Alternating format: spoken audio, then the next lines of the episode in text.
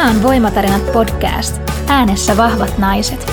Jaksoissa puhumme vaietuista aiheista ja vaikeista elämänvaiheista ilon kautta. Mun nimi on Jasmin. Ja mä oon Miia. Tänään puhutaan omien rajojen merkityksestä, itsensä rakastamisesta ja sellaisesta tosi tärkeästä aiheesta kuin minäkuva. Ja mikäli rakkaus ja rajat itseä kohtaan ei ole terveellä pohjalla, ne voi oikeasti vaikuttaa siihen, että millaista sun elämä on ja onko se elämä sun näköistä. Ja näitä asioita on joutunut pohtimaan myös meillä tänään voimatarinoissa äänessä oleva nainen. Tervetuloa Taija ja nyt kuullaan Taijan voimatarina. Hmm. Tervetuloa munkin puolesta, ihana kun tulit. Kiitos teille upeat naiset tästä mahdollisuudesta, että pääsen kertomaan ja jakamaan omaa tarinaani. Mitä rajat ja rakkaus sulle merkitsee? Lähdetään heti aiheeseen sisälle. Joo, siis tämä on aivan ihana aihe ja, ja tota, kaikki varmaan tietää sanonnan, että rajat ovat rakkautta ja, ja, ja tota, se, on, se on juurikin näin. Ja jos ajatellaan raja, rajat sanaa, niin sehän on niin kuin rajan veto, eli sillä me vedetään niin kuin vaikka maiden välille rajoja ja näin, mutta välillä voi unohtua sitten se, että myös ihmisillä on mahdollisuus niin kuin luoda rajanvetoja itseään kohtaan. Ja ehkä sitä rakkautta kohtaan myöskin. Niin, eli kun, kun sulla on rajat, niin se on myös niin kuin sitä, että sä rakastat itseesi ja välität itsestäsi ja, ja tota, sit, sitten mahdollistat enemmän itsellesi niitä mukavia asioita kuin se, että sä ajaudut sellaisiin epämukaviin tilanteisiin. Eli silloin kun sä et tunnista sitä omaa itseesi tarpeeksi hyvin, etkä rakasta itseesi, niin silloin sä sallit itsellesi myös enemmän sellaisia epämukavia tilanteita, mistä on ehkä vaikeampi sitten lähteä pois. No milloin sä sitten oikeastaan huomasit ehkä ensimmäisen kerran, että sun pitäisi kehittää näitä rajoja ja opetella rakastaa itseäsi? No se, että opetellaan rakastamaan itseensä, niin se oli lähtökohtaisesti mulle aika yllätys. Että mäkin niin kuin aina pitänyt itsestäni tosi paljon huolta ja ollut tosi hyvinvoiva, niin mä en jotenkin ollut ajatellut, että mä en niin kuin välittäisi itsestäni tai en rakastaisi itseään, mutta että mulla oli monta vuotta semmoinen niin vähän niin kuin heikko tai paha olo ja, ja se ajoi mut sitten sellaiseen niin kuin riittämättömyyden tunteeseen ja tyytymättömyyteen. Ja 33-vuotiaana elämän tilanne oli sellainen, että mä koin siinä avioeron ja nyt mä oon kyllä kiitollinen, että, että tota, avioero on tullut koettua, koska sen kautta niin mulle tuli semmoinen kova räjähdys, sisäinen räjähdys niin kuin itseni kanssa ja se oli täyttä vihaa. Ja totta kai siinä avioeron tunnemyrskyssä ajattelet, että se on niin kuin vihaa sitä kaikkea kohtaa, mutta tota, se viha, mitä mä tunsin, niin mä olin niin kuin vihainen itselleni. En niinkään sille, että mä olin siinä avioerossa, vaan, vaan se oli semmoinen, se tunne oli mulle tuttu niin kuin vuosien takaa. Eli mä olin tiet, tiettyinä aikoina niin kuin ollut siinä samassa vihan tunteessa tiedostamatta sitä.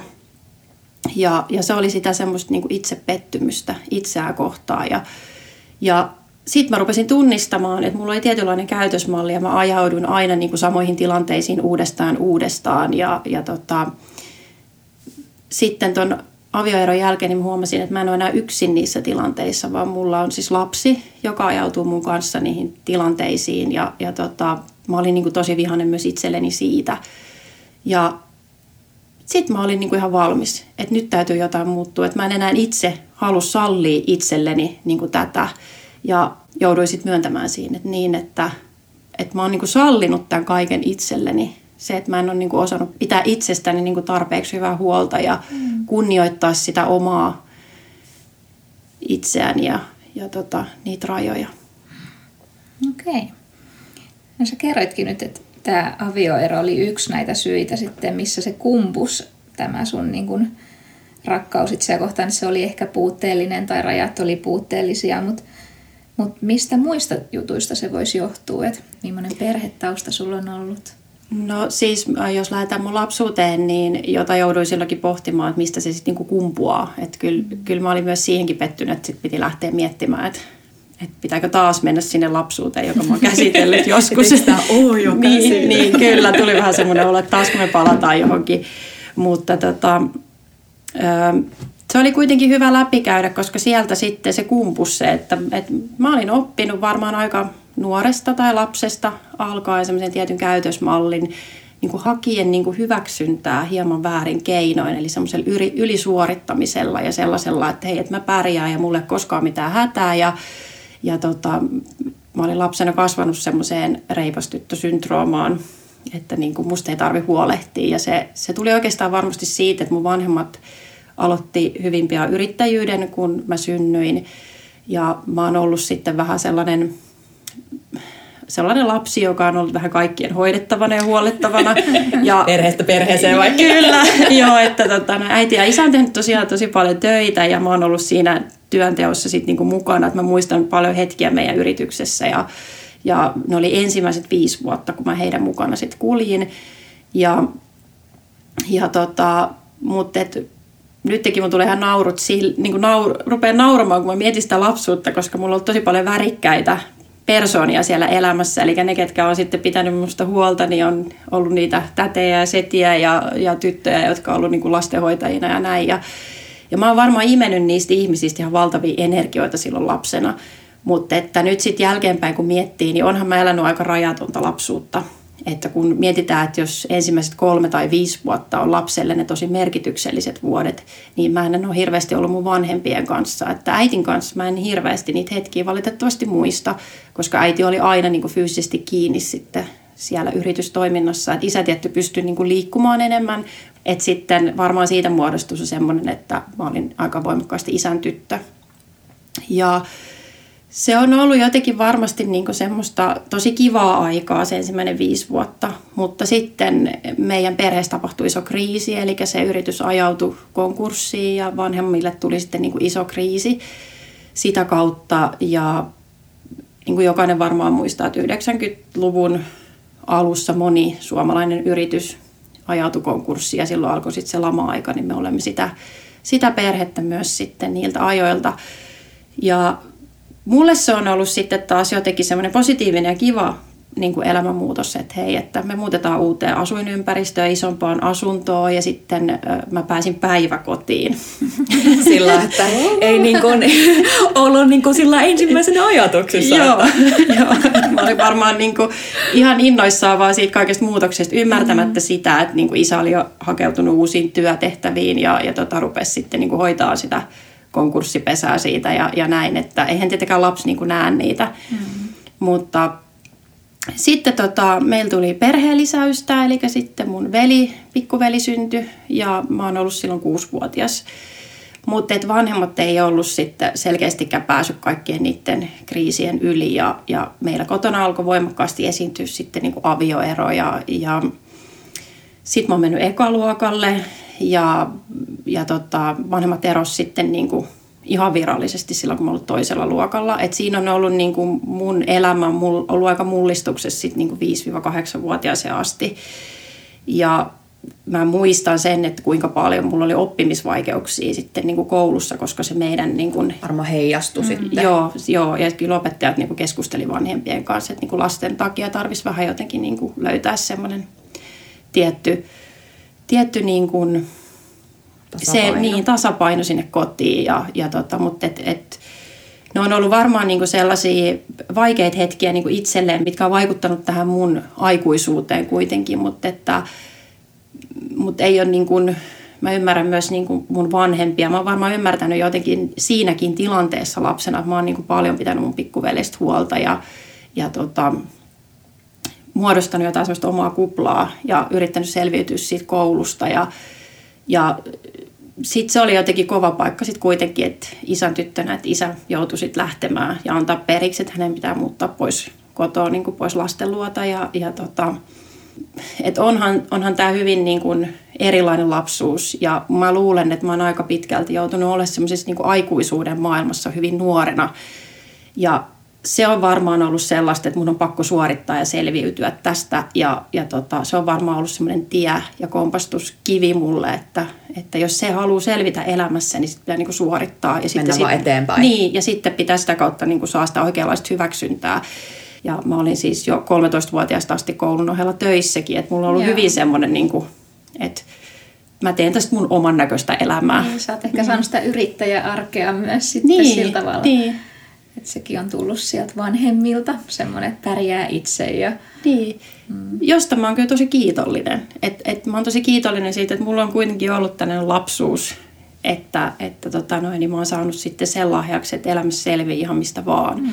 Mutta että siinä on varmaan niin kuin jäänyt sitten paljon sellaista ymmärtämättä, mitä se rakkaus on itseään, mitä on perherakkaus, mitä on siitä, kun välitetään oikealla tavalla niin kuin toisista. Empatia. Niin, empatia ja sitten semmoinen, niin että mitä ne rajat on, koska vanhempiahan pitäisi sit luoda lapsille ne rajat, että osaa myös suojella itseään. Että on ihana olla niin kuin auki maailmalle, mutta silti tavallaan pitää ne omat, omat niin kuin rajat. Niin, että et saa ihan semmoinen tuulella käyvä. Niin, tuuliviri. Joo.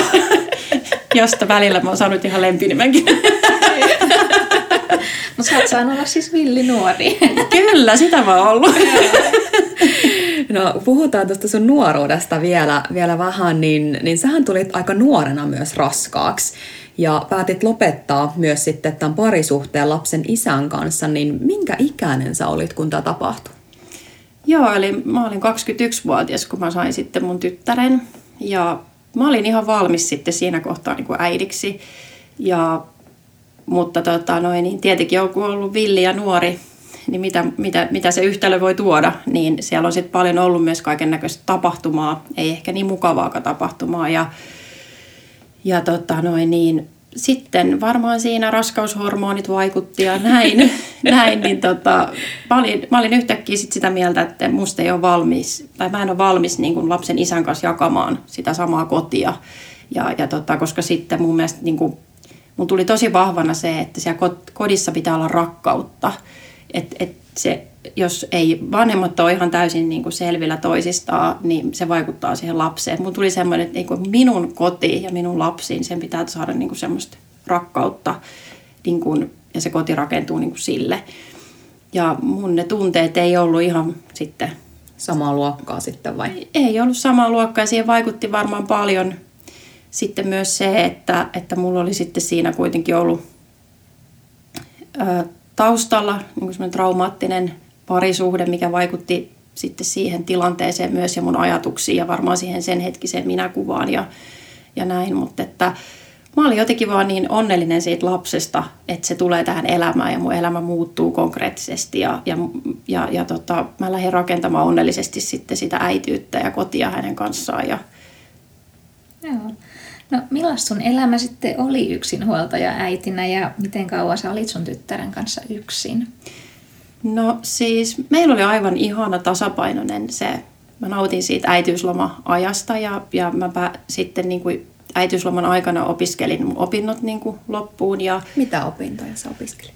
No kaupallista alaa, niin mulla oli ne sitten vähän jotkut opinnot vielä kesken siellä osittain ja sitten muistan, kun mä muutin takaisin Turkuun siinä kohtaa, niin kävelin sitten niitä opettajat tapa, tapaamaan ja, ja tota, noin, niin järjestettiin sitten asiat niin, että mä kävin muutamat kurssit sitten siinä äitiys, äitiysloman aikana ja, ja sain ne sitten innokkaasti kuntoon ja, ja sitten mä jatkoin siitä niin kuin muotialan opintoihin sitten kun äitiysloma päättyi, niin, niin tota siinä niin kuin hoitovapaalla sitten hoidin uutta, uutta tutkintoa sitten. Ja, uutta uraa. Uutta uraa ja, ja tota, sitten me harrastettiin paljon just, että mä niin nautin siitä vapaudesta, että mä sain olla lapsen kanssa. Meillä oli kaikkea äitilapsijumppaa ja muskaria ja me käytiin kirjastossa ja niin kuin, että se oli ihanaa sellaista arkea, että, että lapsi on kyllä saanut olla äidin kanssa niin kuin paljon. Mutta sitten mä myös itse pidin itsestäni huolta. Mä tanssisin ja urheilin ja, ja jotenkin se ei kuitenkaan muuttanut sitä mun nuoruutta, vaan se tasapainotti se lapsi sitä, sitä minunkin niin kuin vauhtia. Okei, okay. se on ihana kuulla. Ku, jotenkin juurrutti. Niin, niin. että sitten kun sulla tulee semmoinen niin vastuu jostain toisesta, niin onhan se elämä niin kuin paljon tasapainoisempaa. Mutta tota, olihan se aikamoista aikaa, mitä mun ystävät on sanonut, että sitten mulla oli kuitenkin se, että mä en niin kuin halunnut luovuttaa, että nyt taas tästä niin kuin mennään, että mulla on lapsi kasvamassa ja, ja se tulee, sillä tulee niin kuin lisää tarpeita ja mun pitää luoda sille sit oikeanlaiset puitteet, niin, niin tota, mähän tein paljon töitä, mä olin työntekijä ja mä olin yrittäjä ja, ja tota, mä toimin niin kuin kaupan ja muotialan puolella sitten siinä ja nyt mä puhun sellaista ajasta, että mä oon ollut 25-vuotias. Niin. No kerro vähän sun työurasta siihen aikoihin, mitä kaikkea sä teit? No, mä olin siellä muotialalla niin kuin freelancerina ja, ja tota, sitten mä olin myös muotikaupan puolella töissä ja, ja siitä sitten se pikkuhiljaa se tie vei mut sitten niin kuin isompiin vastuualueisiin ja, ja tota, sitten mä olinkin jo ihan rakentamassa uraa, että mä vastasin isosta myynnin yksiköstä muotialalla ja, ja tota, siitä tulikin sitten semmoinen kymmenenvuotinen ura ja koko ajan wow. vastuualueet sitten niinku kasvoivat ja sitten mä olin jo strateginen johtaja sitten siellä niinku, niinku viimeisissä tehtävissä. Okei. Okay. No, Aikamoinen. Niin, jos miettii että yksinhuoltaja ja, ja sut on, on taustalla, niin kun, että on joutunut eron kokemaan ja, ja sitten opiskelu vähän samalla ja sitten vielä näin upea mm. niin kun ura, niin se on kyllä tosi hienoa. Se on, kun miettii, että itse on ollut 25-vuotiaana huinainut tuolla jossain piilettämässä onnelassa ja vähän ulkomailla töissä ja että, että tavallaan että se kontrasti on niin, kuin mm. niin iso, että tavallaan että joku samassa iässä olevat, hei, että mulla on tässä uraputki ja mä oon jo niin kuin johtotehtävissä. Niin, 27-vuotiaana vai, vai 25? Joo, no siis tota, jos palataan siihen, eli ensimmäiset neljä vuotta mä olin mun tytön kanssa täysin niin kuin kaksin. Joo. Ja, ja tota, sitten 26-vuotiaana, eli kun mun tytär on sitten ollut täyttämässä viisi, niin meidän elämään on sitten saapunut mies. Ja, okay. ja tota, noin, niin sitten ollaan niin kuin sitten se elämä on muuttunut niin, että sitten on ollut siinä elämässä tai siinä meidänkin perheessä sitten niin kuin semmoinen niin isähahmo sitten siinä tytön elämässä. Ja, ja hän tuki sitten mua tosi paljon niin kuin siinä mun uran rakentamisessa ja, ja tota noin, niin siitä mä oon hänellä tosi paljon kiitollinen. Ja, ja, mutta, että, mutta että myös mä oon paljon kasvanut sitten niiden vuosien aikana niin kuin varmaan aikuiseksi naiseksi sitten, että että tota, no, niin jos mietitään, että se lähtökohta on 26, kun on tavattu ja sitten 33-vuotiaana erotaan, niin, niin varmaan niin kuin hän on nähnyt mussa sit sellaisen muutoksen varmaan niin kuin parhaiten. No miten sitten, jos hän on nähnyt muutoksen niin kuin sussa tässä vuosien aikana, niin missä kohtaa sä sitten itse ehkä huomasit, että sä et enää tunnistanutkaan itseesi? No kyllä niitä niin kuin varmaan tuli aika ajoin. että et tota, varmaan just sit sellainen, että, että kun ei ole ollut niitä rajoja, niitä selkeitä rajoja itselleen, niin sitä on niin kuin tehnyt ihan hulluna niin kuin kaikenlaista. Että niin kuin, et kyllä mä niin kuin näen, että se on, se on ollut mulle sellainen, mistä mä oon, että, että mä oon tarvinnut jotain, mun on tarvinnut jotain tyhjyyttä täyttää itsessäni niin kuin tekemällä sitä kaikkea, sitä uraa, urheilla ja, ja tota, rakentaa sitä kotia ja, ja kasvattaa lasta ja, ja olla niin kuin vaimo ja näin. Että kyllähän se, monta roolia. Niin, monta roolia. Sitten se on varmaan semmoista hakemista. Että niin kuin, ja sitten jossain vaiheessa tuli sellainen niin kuin yhtäkkiä. Mä niin kuin aloin varmaan pari vuotta ennen kuin mä täytin 33, niin mä ru, ru, rupesin vähän silleen niin kuin oireilemaan jotenkin henkisesti itseni kanssa, että et, tota noin, niin, et mulla ei ollut niin kuin hyvä olla. Ja, ja sitten niin kuin tuli sitten mitä tuli ja tuli avioero, niin sitten se avioero oli semmoinen niin pysähdys mulle ihan täysin.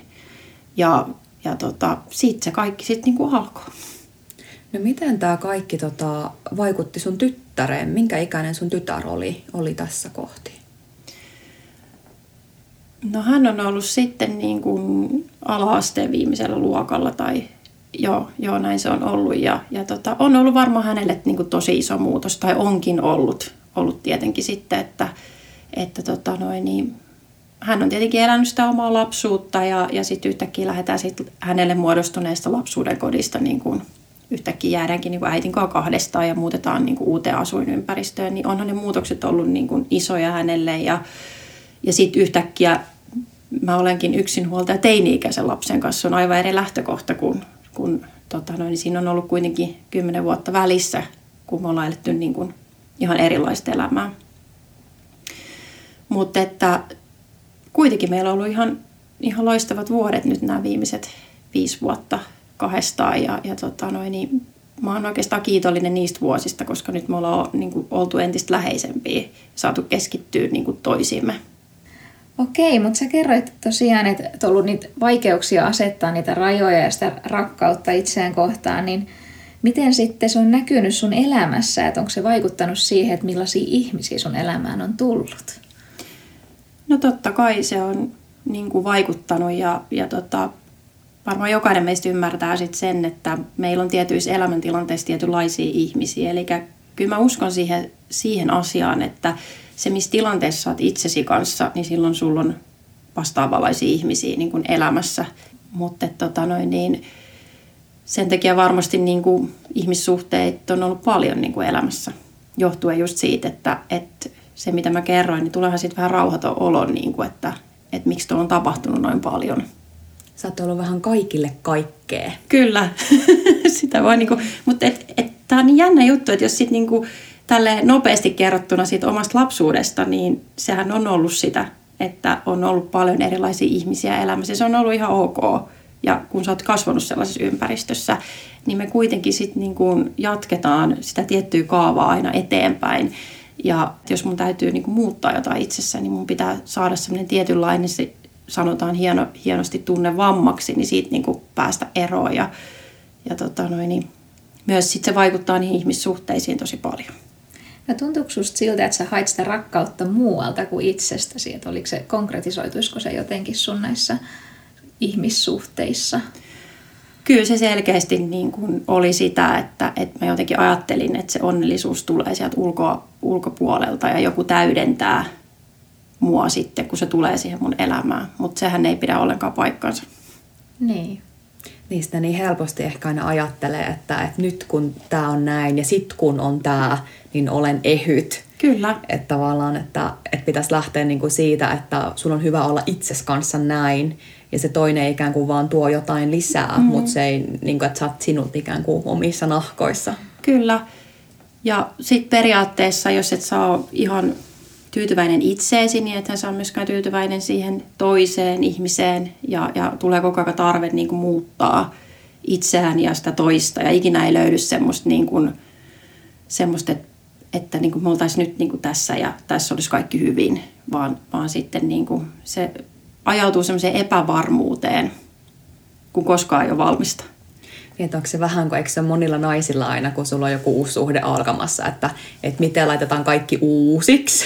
Kyllä, joo. niin kuin se mies laitetaan uusiksi, se vaatteet joo, ja kaikki. Joo, ja, joo. ja sitten ei ole enää minä, vaan se on me-muoto. Kyllä. Niin tavallaan semmoinen, että sä ikään kuin muokkaat siitä ihmisestä niin kuin itsellesi niin kuin mm. tavallaan sitä sopivampaa. Mm. Kyllä, ja siis kuka tällaisia asioita myöntää itselleen? Kun se on niin kuin helpompi aina lähteä arvostelemaan muita, mutta mm. koska me pysähdytään oikeasti siihen itsemme äärelle, ja se oli niin kuin mullekin tosi vaikeaa niin kuin pysähtyä siihen ja oikeasti todeta, että hitsi, että mäkin olen niin kuin aikamoinen tyyppi. niin. mitä mä oikeasti niin kuin teen. Niin. niin katsoa peilistä ja jaha, tässä ollaan. Niin. Mites nyt? Mutta kyllä mä muistan oikeasti ne hetket, kun mä sanoin, että nyt mä haluan opettaa, opetella niin kuin ihan toisenlaiseksi. Että et, et mä haluan olla se, mitä mä oikeasti oon ja mä haluan oikeasti elää sellaista elämää, mikä kuuluu mulle ja, ja tota noin, niin tyytyy, tyytyy niin, että mä oon niin tyytyväinen itseni kanssa. Että mä en niin kuin hae koko aika jotain tuolta ulkopuolelta ja luulen, luulen olevani niin kuin onnellinen. Sehän on sitä luulemista. Niin. No minkä, sano muutama asia, mikä on sun näköinen elämä? Mitä oli niitä asioita, mitä sä kaipasit elämään, kun sä olit niissä parisuhteissa? Semmoinen aito vapaus, että niin kuin saa olla niin kuin ihan rennosti oma itsensä. Ja, ja se, että mun ei tarvitse niin miettiä, että mitä mun täytyy nyt taas opetella jotain uutta tai muuttaa tai, tai niin kuin mä en saa tehdä näin tai noin. Tai niin kuin, et, et, henkinen vapaus. Henkinen vapaus, Joo. se on kyllä sitä. Ja sitten sit se, että niinku, et jos mulla on unelmia, niin niitä tuetaan niitä unelmia. Ja toistepäin mä oon valmis tukemaan myös niinku toista ja kannustamaan niinku häntä eteenpäin. Et se, me ei voida ajatella sille, että se on niinku toiselta pois, jos toinen niinku, haastaa itseään vaikka jossain, niin, niin, tota, niin toinen tukee sitä, sitä ihmistä sit siinä rinnalla ja, ja ei ajattele, että no nyt se lähtee multa pois, kun mä tuen sitä. Niin, että sen unelma vie niin kuin tavallaan meidät erilleen. Niin. Sehän voi olla monesti, että on semmoisia pelkoja, että vaikka jos toinen haluaa vaikka ulkomaille töihin tai kokeilla jotain ihan uutta, niin sitten tulee semmoinen pelko, että sä et pysty päästä irti. Mm. Mutta eihän ei kenelläkään oikeus puuttua toisen niin kuin elämään niin paljon, vaan sun pitää luottaa siihen sitten, että jos meitä on tarkoitettu yhteen, niin me kasvetaan niin kuin yhdessä sinne suuntaan. Ja, ja tota, mutta et niin kuin, kun se on varmaan just niin just hankalaa, että kun kaikilla on unelmia ja kaikki haluttaisiin toteuttaa, mutta silloin täytyy niin keskustella ja miettiä, että, että, et kumpikaan osapuoli ei joudu niin kärsimään niin toisten unelmien takia, vaan sieltä löytyy varmasti semmoinen niin yhteinen, yhteinen juttu, että ihanaa, että hei, lähdetään kokeilemaan tuota juttua, että mä tuun sunkaan mukaan siihen. Sitten jos oikeasti niin kuin rakastaa toista ja välittää toisesta, niin on niin kuin valmis sitten vaikka lähtee sinne ulkomaille näin. Mutta sitten sit jos on ne omat rajat, että niin ei tunnu hyvältä, niin sitten sittenhän siinä tietenkin täytyy, ja toivonkin, että ihmiset tekee sitten niitä rajanvetoja juuri, että et, et mun juttu ei ole nyt lähteä sinne ja tänne, tai lähde, mä en halua lähteä kokeilemaan näitä. Niin sen takia varmaan ajaudutaan niin myös erilleen, mutta se on parempi ajautua, kun se on keskusteltu se asia sitten niin kuin niin, ja sitten sä teet niin kuin sydän sanoo. Kyllä, että just et, niin. Et, totta kai parisuuden vaatii joustamista, Kyllä. mutta et sitten et ne rajat on kuitenkin siellä, että ja mä joustetaan usk- oikeissa asioissa. Niin, ja mä uskon sitten, että terve parisuhde, missä kumpikin tuntee niin kuin ne rajansa ja uskaltaa olla oma itsensä, niin, niin myös tällaisissa asioissa niin ne varmaan jotenkin niin kuin hoituu vaan omalla painollaan siitä sitten. Niin. Niin, ja sitten pystyy ehkä miettimään niitä vaihtoehtoja, että no okei, no jos sä nyt lähet vaikka tonne ulkomaille, että tavallaan, että miten tämä toimisi vaikka niin kuin yhtälönä mm. ikään kuin, että tuleeko toinen vuoksi tulla lomalle tai mm. ja nykyään tietty, kun on kaikki nämä WhatsAppit ja on Zoomit ja ties niin kuin mitkä, mm. niin että se, se ei ole ehkä ihan sama enää kuin silloin joskus kymmenen vuotta sitten, että lähet jonnekin ja sitten loppu, että soitellaan sitten niillä kalliilla puheluilla. Että. Niin. Kyllä. No, sulla on tapahtunut ja kyllä tosi paljon ja on ollut tosi isoja elämänmuutoksia ja sä oot tullut just nuorena raskaaksi ja näitä eroja ja niin kuin muuta, niin mistä sä oot saanut voimaa näihin sun muutoksiin? Mä yritin miettiä myös tähän haastatteluun niin tullessa, että mistä, mistä mä saan ne voimavarat. Mä en oikein itsekään niin tiedä, mutta mulla on semmoinen aina ollut sellainen niin kuin tarve että mun täytyy selviytyä tästä, että niin tähän ongelmaan ei jäädä liian pitkäksi aikaa. Että niin mulla on tämä yksi elämä ja mä haluan elää tämän niin mahdollisimman niin hyvin ja kokea paljon.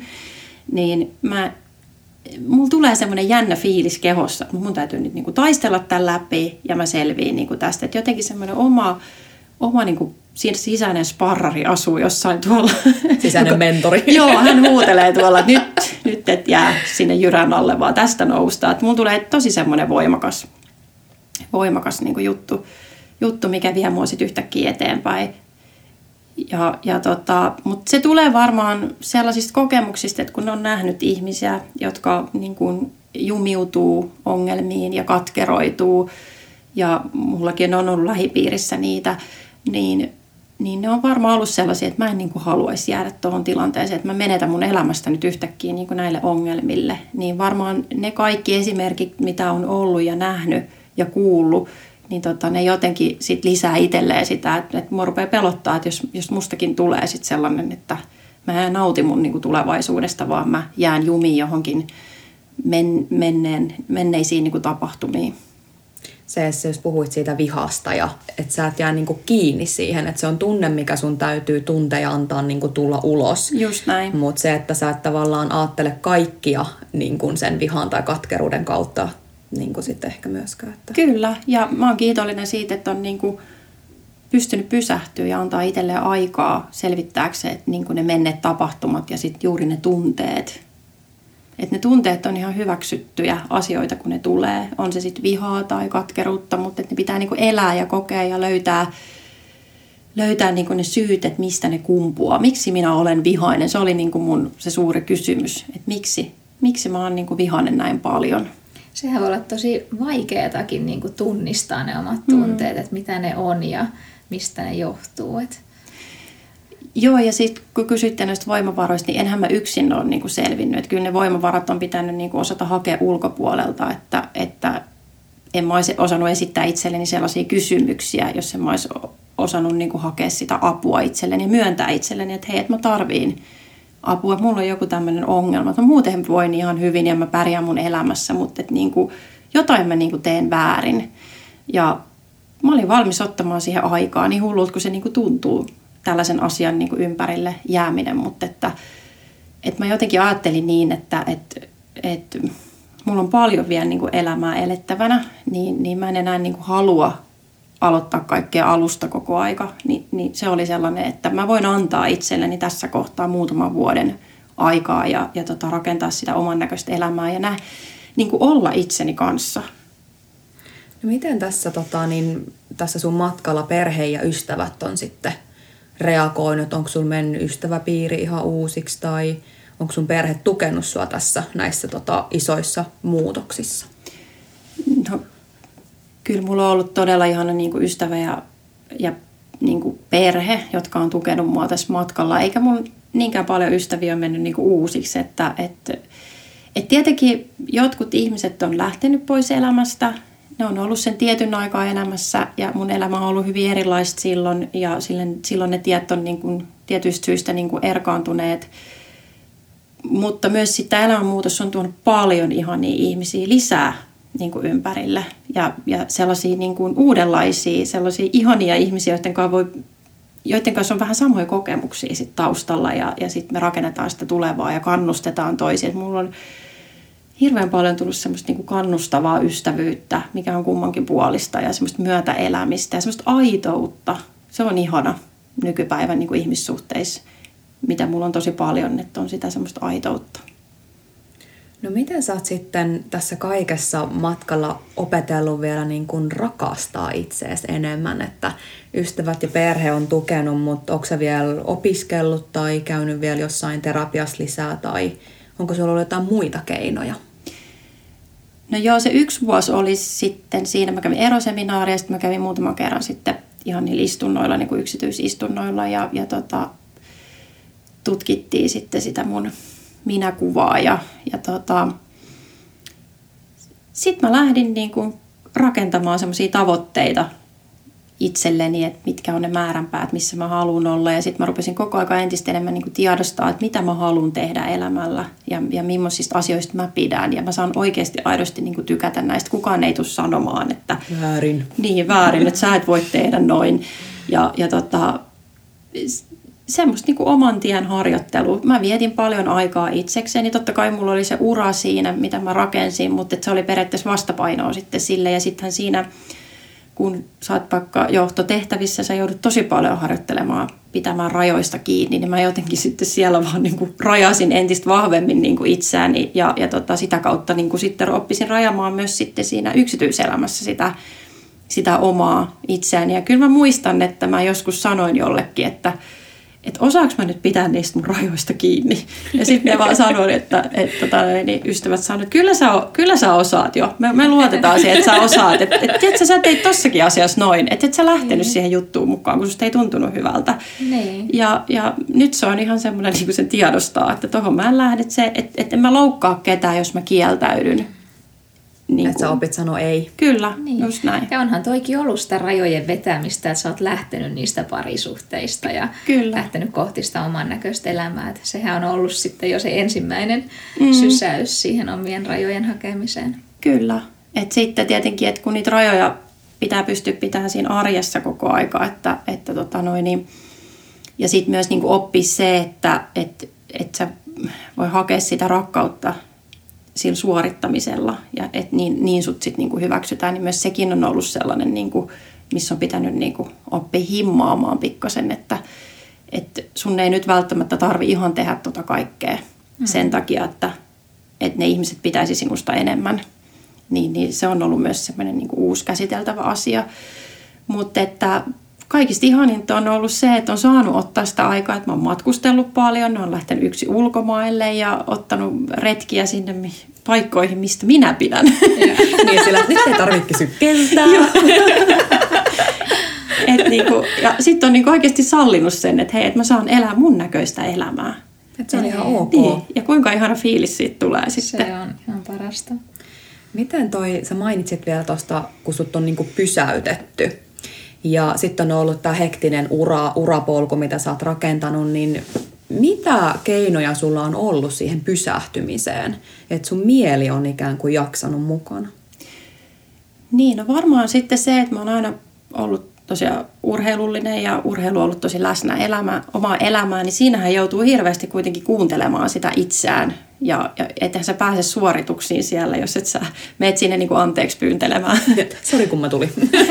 Joo, ja, ja tota, mutta sitten mä oon löytänyt tieni tällaisiin niin kuin erilaisiin ö, valmennuksia. Eli sitten silloin viisi vuotta sitten löysin tieni sellaiseen ryhmäliikunta tai mä aloitin niin uudella tavalla urheilun ja, ja tota, siinä on, ollaan niin fyysisesti yhteisössä ja, ja siellä jotenkin niin tuotiin tosi paljon myös sitä mentaalista puolta ja, ja tota, ollaan paljon kehon kanssa niin taistellaan ja, ja tota itsensä kanssa lähinnä. Ja se oli jotenkin mulle semmoinen niin tosi terapeuttinen kokemus ja, ja tota, harrastan edelleen sitä. Ja, ja tota, sitten jooga on ollut mun elämässä niin kuin kymmenen vuotta läsnä ja, ja tota, se on niin kuin, siinä pystyy niin kuin pysähtymään ja siinä sä oikeasti et pysty pääsemään sinne rentouden tilaan, jos et sä oikeasti niin kuin kuuntele sitä itseäsi. Et mulla on ollut niin kuin paljon sellaisia harrastus, harrastusten kautta niin kuin mun elämässä, mitkä on sitten niin kuin jumpannut tota mieltä.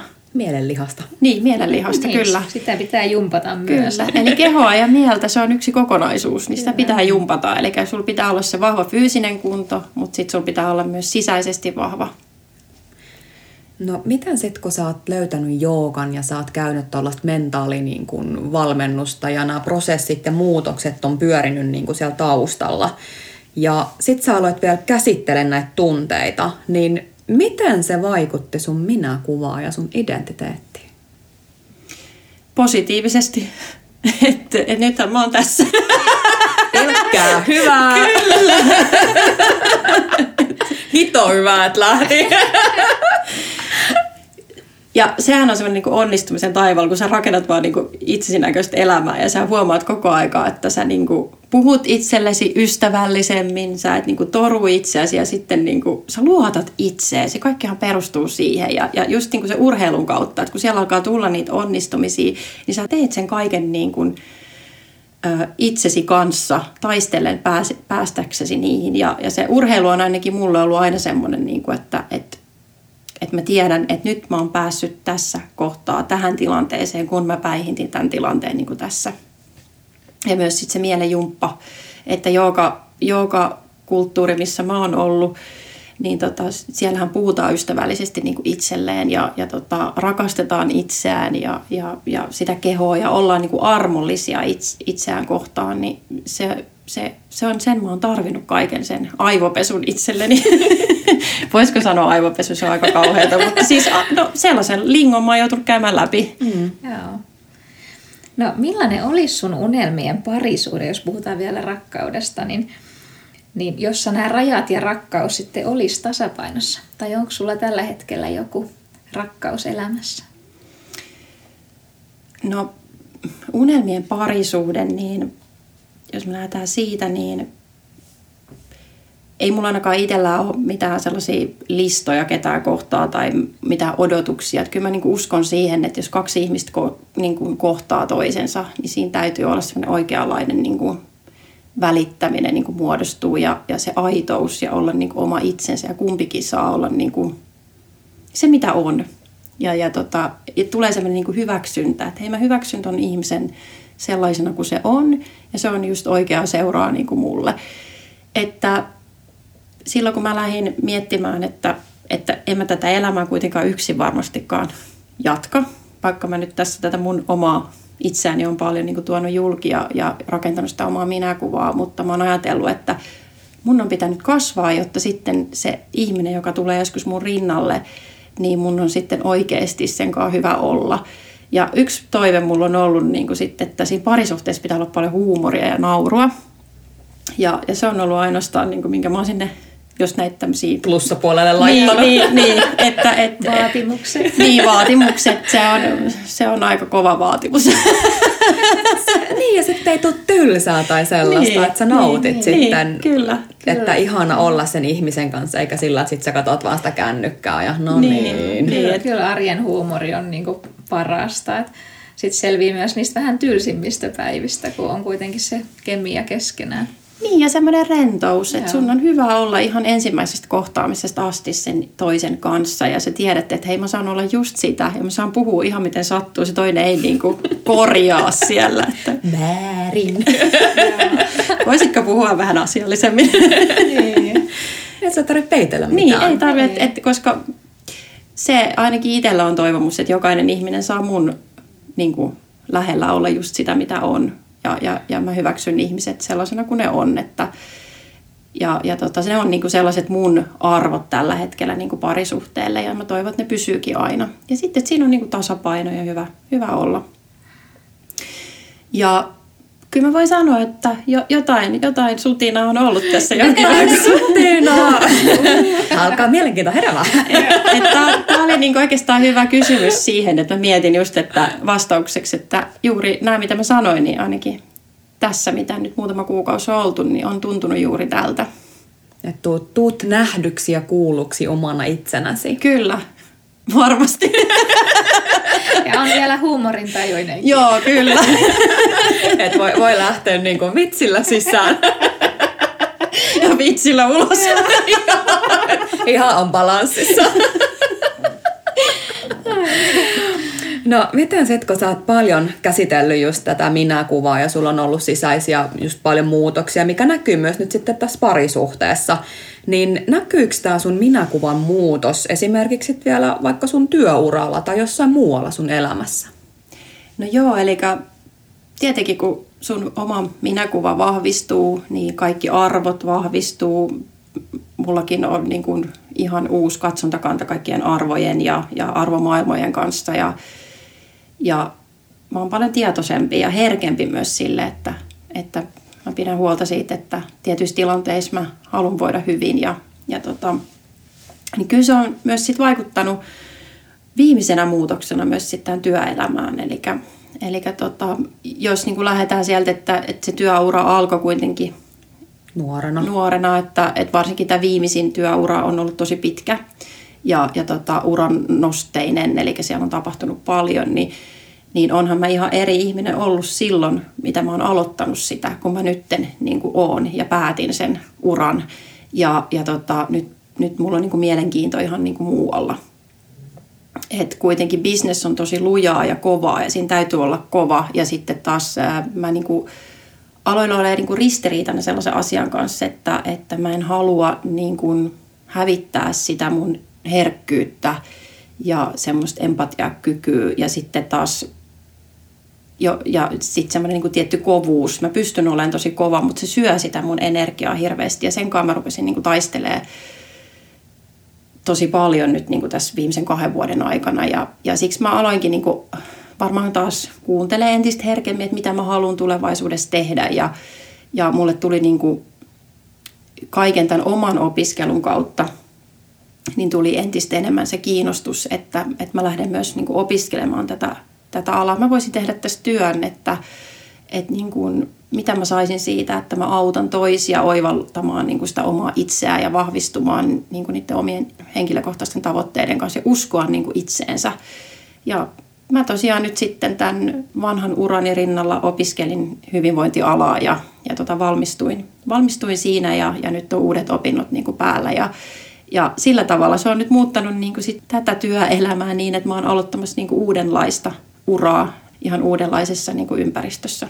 Vähän kuin uusi lehti. Kyllä. Mm. Et se on ollut semmoinen niin merkkipaalu, että siinä mä oon niin kuin taas vetänyt niitä rajoja ja, ja kuunnellut, että tonne suuntaan mä haluan lähteä. Että et, et päästää taas irti tästä, että niin kuin, ei se, että sä oot jossain tällä hetkellä, niin se on sun koko loppuelämässä juttu, vaan kyllä mä haluan semmoisen niin rikkaan elämän, että mä oon kokenut paljon ja niin kuin tehnyt erilaisia juttuja, että että mulla on kuitenkin niin kuin ihmiset tosi tärkeät ja mulla on semmoinen valmentava ote, että kaikki työt, mitä mä oon tehnyt, niin, niin on se sitten ollut niin kuin johtamista, niin siinä mä valmennan myös niitä ihmisiä ja, ja jotenkin mä menen tosi lähelle sitä ihmistä. Niin nyt kun mä oon tehnyt valmentajana niin kuin töitä ihmisten kanssa, niin kuinka paljon mä saan myös itse siitä, kun ne ihmiset oivaltaa, että vitsi, hei mä saavutan näin, vai mä voin olla rohkea, niin, niin jotenkin mä haluan tehdä sitä työtä niin kuin entistä enemmän ja vahvemmin. Se on niin kuin merkityksellisyys siinä kyllä, sun työssä kyllä. läsnä. Ja semmoinen myötäeläminen, että, että mä teen myös siis vapaaehtoistyötä perhementorina ja tuen yhtä perhettä ja, ja se, että mä menen vaan läsnä siihen tilanteeseen ja, ja se toinen saa kertoa ne kaikki tunteet ja, ja, tota, hyvät ja huonot uutiset. Ja sitten sä niinku kun mäkin olen nähnyt paljon, mun on helppo asettua siihen tilanteeseen ja sitten niin kertoa sitä omaa tarinaa ja, ja kannustaa toista. Ja sitten kun me nähdään seuraavan kerran, niin sitten hän kertoo, että hän onkin saanut näin paljon aikaa ja, ja, ja niin että et saa jostain sitä rohkeutta. Kaipaa vähän semmoista tukea ja sparrausta. Niin, niin että hei mä voin tehdä näin. Et me ollaan paljon niin kuin mun ystävien kanssa puhuttu siitä, että, niin kuin, että en mä tiedä, että johtuuko se siitä, että me 80-luvulla syntyneet meidät on kasvatettu sellaiseen, että sun pitää tehdä just töitä ja sun pitää opiskella ja, ja, ja sitten menet naimisiin ja teet ne lapset ja näin. Mutta me jotenkin nyt, niin kun, kun juttelee ihmisten kanssa me halutaan myös rikkoa nä, tätä todellisuutta. Että et meillä voi olla monipuolisempikin elämä ja me voidaan niin päästää irti ja kokeilla jotain uutta. Ja mitä sitten, jos epäonnistuu? niin se on vaan elämä ja sieltä voidaan taas niin kuin nousta. Et, moka on lahja. Niin, kyllä, moka on lahja ja se, et, et, et se elämän kokemushan karttuu sitä kautta. Ja on sitten kiva siellä vanhainkodissa, kun istutaan kaikki saman pöydän ääressä, niin muistellaan. 80-luvulla syntyneet. sitten siellä mutkissa tehtiin sitä ja, ja taas noustiin ylös. No miten tämä kaikki, kun sulla on muuttunut identiteetti ja uraa ja on, on niin paljon tätä niin kuin muutosta, niin miten sun tytär on tässä nyt sitten näiden viimeisien käänteiden mukana niin kuin reagoinut ja miten tämä on vaikuttanut ehkä häneen, että sulla on ihan, ihan uusi polku? Positiivisesti, että niin kuin, hän on kuitenkin niin kuin, tota, ihan omanlainen persoona ja oma ihminen. Ja hän, hän on kaikkea sitä nuorena naisena sitä vahvuutta, mitä mulle ei ollut. Ja mä, oon, mä oon, niin ihailen sitä tosi paljon hänessä. Että olen mä jotain sitten tehnyt niin kuin äidillisesti oikein, että mulla on vahva ja upea tytär, joka tietää omat rajansa, koska tietenkin sitten äitinä taistelen niiden rajojen kanssa, että, mutta tota, muutos on ollut hänelle tosi hyvä, eli hän, hän elää turvallisessa ja rauhallisessa kodissa ja, ja saa kokeilla niitä rajojaan sitten siellä rauhassa, että, et, ja, ja saa kehittyä siihen niin kuin omaan aikuisuuteen. Semmoisessa rakkaudellisessa kyllä. ilmapiirissä kyllä. ja oppii rakastaa ja rakastaa myös itseään. Joo, kyllä. Kyllä hänen niin kuin, on helpompi niin kuin, arvostaa itseään kuin mitä mä oon ollut ehkä hänen ikäisenään. Siitä on puhuttu paljon kotona. Nythän sä pystyt myös ohjaamaan sun tytärtä sitten tekemään just positiivisia valintoja ja, tai sellaisia, että sä rohkaiset myös sun tytärtä semmoisen oman näköisen elämään. Joo, ja, ja se onkin niinku ehkä äitinä ehkä niinku haastavampi tekeminen, koska sulla tulee se suojelu vietti tosi voimakas ja mulla varsinkin niin se tulee tosi voimakkaana, mutta et, sanotaanko, että viimeisen parin vuoden aikana niin mun on täytynyt niin kuin muuttaa myös sitä, että mä en voi kontrolloida niin kuin kaikkea. Mä en voi kontrolloida niin kuin täysin hänen elämää ja mun on ollut niin kuin annettava hänelle tilaa ja hy- hyväksyä se, että hän tekee niitä omia mokia, koska ne kasvattaa siihen elämään. Mutta sitten se onkin jännä, että, että sitten sulla tulee semmoinen, että sä haluat suojella ja sitten se samaan aikaan niin kuin peri, periaatteessa, että annat toisen elää sitä omaa elämää. Niin se on ollut semmoinen niin kuin iso muutos, mitä on sitten täytynyt, niin kuin, tytär on nyt tällä hetkellä, tulee 17, niin hän on jo hyvin aikuinen kohta ja, ja tota, noin, niin haluaa elää sitä omaa elämää, eikä niinkään enää ota niitä mun vinkkejä vastaan, vinkkejä vastaan että et, et, mä voin niitä niinku kertoa hänelle, mutta että kyllähän aina sitten sanoo, että tämä on nyt kuule mun juttu. Ja mun ei tarvi olla niin kuin sinä. Ihana, että hän on myös oivaltanut sen jo noin nuorena. niin, että sitten ehkä ennemmin on vaan siinä, että jos tulee jotain, mistä sitten haluaa kertoa, niin pystyy puhumaan myöskin. Joo, että kyllä mä niinku itse ajattelin näin nyt varsinkin tässä paljon viimeisen vuoden aikana niin kuin läpikäynyt sitä, että, että hän tosiaan on, on kohta aikuinen ja, ja tota, hän tekee itse ne valinnat ja hän tekee juuri niitä asioita, mistä hän itse pitää ja mun, mun tehtävä on tukea niissä valinnoissa. Ja, ja meillä oli niinku just opiskelut, että, että kun yläasteelta siirrytään opiskeluihin, niin, niin mä en nähnyt tarvetta millään tavalla lähteä ohjaamaan siihen, koska mä näin vahvasti, että hänen intohimo on siinä, mitä hän nyt opiskelee ja hän on erittäin hyvä niin kuin jo siinä niin, niin miksi mä lähtisin nyt sitten muuttamaan häntä, pakottamaan häntä johonkin, että et miksi me sitten taas vanhemmat helposti kompastutaan siihen. Ja se oli mulle sellainen, niin kuin, että nythän mä toistaisin sitä, mitä, mitä, mitä mä oon sallinut niin kuin itselleni. Mm. Tosi hieno oivallus. No nyt Taija, kun sä oot oppinut kuuntelemaan ja seuraamaan sun sydämen ääntä, niin miltä se sisäinen voima ja rohkeus tuntuu? No, mulla on tosi rauhallinen ja tasapainoinen olo ja, ja voisi sanoa, että mä oon juurtunut siihen maahan ja mä tiedän, mitä mä teen ja mä tiedän, että kaikki valinnat, mitä mä elämässä tuun tekemään, niin ne on mulle niitä niin kuin oikeita ja mä voin seistä niiden valintojen niin kuin takana. Ja sitä se varmaan se sisäinen voima ja rohkeus niin kuin sitten on, että mä uskon itseeni ja mulla on niin kuin itsetunnon kanssa niin kuin hyvä olla. Et mun ei tarvi niin elää tätä elämää suorittaakseni niin kuin muille tai todistelen toisille sitä, että hei, mulla on kaikki hyvin. Vaan että niin kuin päätavoite on se, että mulla itselläni on niin kuin hyvä olla. Ja se näkyy sitten ulospäin. Kyllä, ja sitä se sisäinen voima on, että ne ihmiset, jotka säteilee ja on tasapainoisia, niin ne kuuntelee sitä sisäistä voimaa tai sisäistä ääntä ja ne on rohkeita tekemään niitä omia valintoja niin kuin omassa elämässä. Ja kyllähän semmoisen ihmisen lähellä on myös helppo olla. Kyllä. Jos ajattelee niin kuin sitten, että heijastaa sitä energiaa myös mm. muihin. Niin... Kyllä, että sitten toisten on niin kuin rauhallinen ja luotettava, luotettava fiilis olla siinä toisen toisen lähellä.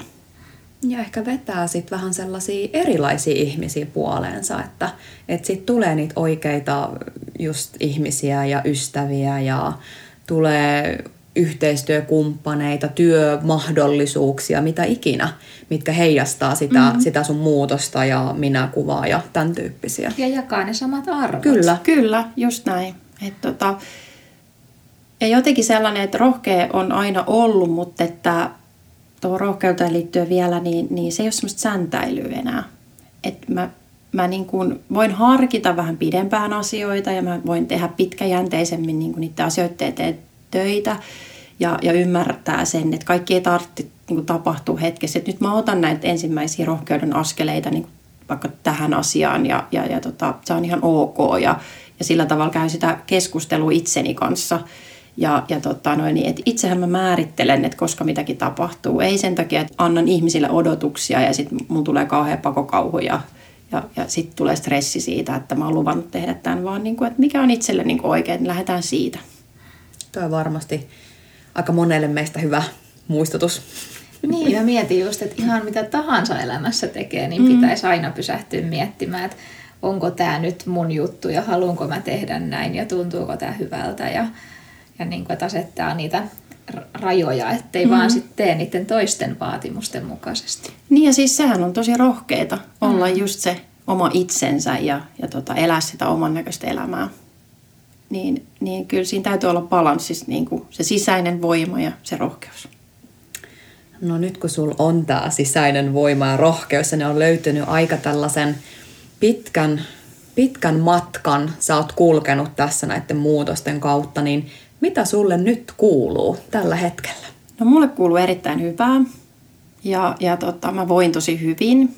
Ja, ja nyt kun miettii, että pari vuoden päästä 40 tulee niin kuin täyteen, niin, niin kyllä mä oon tyytyväinen, että mä oon käynyt läpi tämän kaiken, mitä, mitä mä oon niin kuin elämässä kokenut tähän asti. Ja mä voin niin kuin kiitollisena niin kuin istua tässä rauhallisesti ja, ja rakentaa niin kuin sitä uutta tulevaa. Ja, ja nyttenkin mä oon niin rakentamassa sitä, että tämänhetkiseen elämään kuuluu se, että mä tosiaan aloitin tuossa alkuvuodesta koulutuksen ja, ja tota, mietin sitten, että miten mä lähden sitä uraa niin rakentamaan ja mitä mä otan sieltä joogan parista siihen valmentamiseen mukaan. Ja, ja tota, tässä nyt niin konseptoin sellaista omaa toimintaa myös vahvasti ja, ja tota, rakennat yrittäjyyttä myös. Joo, se on nyt myös pohdinnassa ja, ja tota, semmoista omaa brändiä, mutta et, et, niin kuin mä sanoin tuossa, että tehdään pitkäjänteisesti ja rauhallisesti asioista, että niin kuin, et nyt ei säntäillä.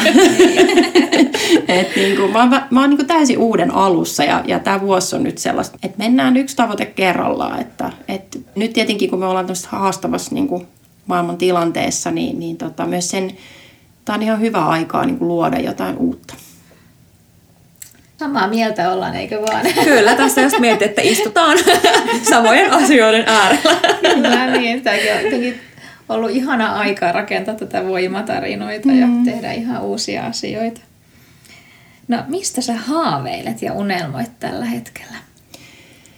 No mä haaveilen, tietenkin mulla on paljon aina unelmia ja mä haluan, että unelmat niin kuin toteutuu ja ne on mulle niin kuin enemmän niitä tavoitteita ja päämääriä. Ja, ja tota, tällä hetkellä mä niin kuin haaveilen siitä, että, että tasapaino ja rauha niin kuin säilyy elämässä ja, ja, ja, tota, ja se niin kuin on semmoinen kantava voima. Ja, ja sitten tietenkin se, että maailma jotenkin avautuisi ja meidän ei tarvitsisi aina miettiä, että kun mä lähden ovesta ulos, niin mun pitää, niin kuin, mitä mun täytyy tehdä ja mitä mä saan tehdä. Ja, ja tota noin, niin, sitten mä odotan myös sitä vapauden hetkeä, koska silloin myös mä voin käynnistää tiettyjä asioita ja, ja pitää vaikka ryhmävalmennuksia ja näitä. Että, ja, ja tota, tietenkin sitten se, niin se uusi työelämä, niin siitä mä unelmoin ja mä mietin, että millainen, millainen siitä niin pikkuhiljaa muodostuu sitten, että se varmaan selvii mulle sitten vuoden lopussa sitten, että mistä, mistä mä niin itseni löydän ja mitä mä oon oikeasti sitten niin tekemässä. No mikä sulla on ollut tärkein oppi, kun sä oot asettanut näitä sun rajoja ja oppinut rakastaa itseesi? No se on ollut se itsensä hyväksyminen että kun mä hyväksyn itseni, niin mä myös hyväksyn kaikki muutkin, muutkin sitten sellaisena kuin ne on. Ja sitä kautta tulee semmoinen niin kuin rauha. Rauha ja sitten mä luotan itseeni. Onko se vähän myös semmoinen, että se hyväksyminen tai hyväksyntä on semmoinen elämän arvo? Kyllä, kyllä se on niin kuin... Ja sitten sieltä tulee se uskollisuus, että mä oon uskollinen itselleni. Koska sitten tohon, tohon niin kuin, minkä mä läpikävin, niin siihen siihen liittyy paljon semmoinen, että, että sä niin kuin huijaat itseäsi. Että, niin kuin, että sulla on mukaan hyvä olla, vaikka ei sulla sit oikeasti olisikaan. Ja, ja, tota noin, niin sit, ja sama se on siinä ylisuorittamisessakin. Että siinä vähän niin kuin mennään yli rajojen sen takia, koska pystytään niin kuin mielellä huijaamaan, että hei mä pystyn vielä enempään, enemmänkin, vaikka sitten keho ei jaksaisikaan. No mitkä olisi sellaiset top kolme vinkkiä, jos mietitään tähän, että sä haluaisit antaa vielä kuulijoille tämmöiset voimavaran vinkit, niin mitkä ne olisi? Nyt jänni. Nyt jänni. no ihan top ykkönen on, että et niin elä sitä itsesi näköistä elämää, että uskaltakaa olla just sitä, mitä te ootte. Ja et pysähdy useasti niiden sun tunteiden tunteidesi äärelle. Että vaikka ne välillä pelottaisi ne tunteet, niin, niin, tota noin, niin parempi ne on käsitellä kuin se, että ne jää sinne patoutumaan ja niistä kasvaa semmoisia mörrimöykkyjä ja, ja sitten sit voidaan niin kuin huonosti. Ja sitten kun sä pysähdyt sinne sun niin kuin, oman itsesi äärelle, niin sä myös kuulet niitä omia toiveita ja, ja sitä kautta sä pystyt sitten niin kuin rakentamaan niitä, niitä omia unelmia ja, ja sitä omaa elämää. Ja toisena on kyllä se, että pidä huolta itsestäsi. Että niin kuin, et muistuta sit niinku itseäsi joka päivä, että kuin tärkeä sä olet ja niinku puhu itsellesi oikeasti kauniisti. Että älä soimaa itseäsi. Et meillä on maailmassa ihan tarpeeksi niinku sitä, että me soimataan koko aika. Kaikki on ihan hirveätä ja kauheata. Ja sitten sä vielä niinku itselle sanot, että vitsi sä oot ihan hirveä tyyppi. että niinku, et pidä itsestä huolta ja puhu kauniisti itsellesi ja rakasta itseäsi, niin kun sä täytät niitä, niin sitä kautta sulla voimistuu se hyvä olo niin kuin itsessäsi. Ja tämä kolmonen on ihan paras, että, että tämänhetkinen niin kuin elämäntilanne niin ei ole se sun lopullinen määränpää. Että et älä vaivu siihen, että, että mun elämä niin kuin jatkuu aina tällaisena, vaan sinä voit sen kaiken keskeyttää – ja, ja ota rohkeasti niin kuin apua ulkopuolisiin auttajiin, että jos tuntuu, että, että sä oot ihan umpisolmussa, niin se, että ne niin kuin, yleensä kun me jäädään yksin niiden asioiden kanssa ja käydään niin kuin itse tutkiskelua väärällä tavalla, niin sitten me ollaan entistä umpisolmussa ja mikään ei enää niin kuin näytä kauhean hyvältä. Niin sitten kun sä menet ulkopuolisen kanssa juttelemaan, niin se lähtee niin kuin se positiivisella tavalla ja rakentavasti niin kuin avautumaan se vyyhti. Että ei tämä ollutkaan niin niin kuin kauhea juttu ja itse asiassa mulla onkin niin kuin voimia jatkaa tästä eteenpäin ja näin. Että kyllä mä niin toivoisin, että me ihmiset puhuttaisiin enemmän ja kuunneltaisiin enemmän niin kuin toisiamme. Toi on tärkeä muistaa kyllä ihan niin työelämässä kuin kotonakin välillä. niin. Niin ja saa semmoista perspektiiviä, mm. kun sitä helposti sit on semmoisessa luupissa niiden omien ajatusten kanssa, eikä ehkä näe niin objektiivisesti asioita. Se on ihan totta ja sitten muutenkin meidän kulttuuri on vielä sen sellaista, että niin me mielellään vellotaan niin oikeasti niissä paskoissa asioissa. Mä sanon mm. nyt rumaa sana, mutta ihan oikeasti, koska niin kuin me nostetaan aina niin kuin ne kököt asiat esille, me oikein vellotaan niiden kanssa ja me haukutaan toisia. Ollaan tosi ilkeitä koko ajan niin kuin toisillemme. Niin kyllä me niin kuin enemmän vaalia sitä, että kuinka, kuinka hyviä tyyppejä täällä maailmassa on ja kuinka paljon me ollaan niin kuin tehty hyvää. Että meillä on nyttenkin tänä päivän ihan hyvä olla tässä. Ja, ja se, että me kannustettaisiin niin toisiamme siihen, että toiset, niin uskalletaan olla sitä, me, mitä me oikeasti ollaan. Että se ei ole sulta pois, jos toi toinen menestyy tai se tekee enemmän töitä kuin siinä. Ei sun tarvitse tehdä ja menestyä, jos et sä halua. Että et sä voit olla ihan tyytyväinen siihen, että, että tota noin, niin sä käytät aikaa enemmän johonkin muuhun. Ettei tule sellainen riittämättömyyden tunne, että kun Kyllä. toi tekee noin paljon noin paljon kaikkea, niin munkin pitäisi olla tollasta tällaista. Mm-hmm. Vaikka se, että hei, että, että mä riitän ihan juuri näin, juuri nyt niin kuin mä olen.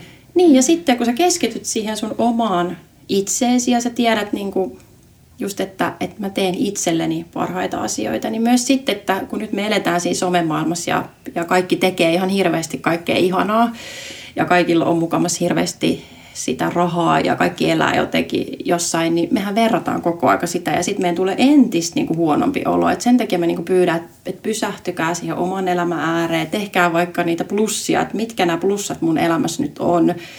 Ja, ja sitten sitä kautta niin, kuin, niin sä et vertaa itseesi koko aika niihin toisiin ja mm.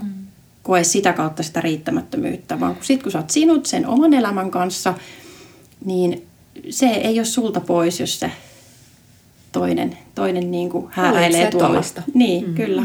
Vaan sit sä osaat nauttia, että ihanaa, että toi pystyy tekemään noita asioita ja että se tykkää noista.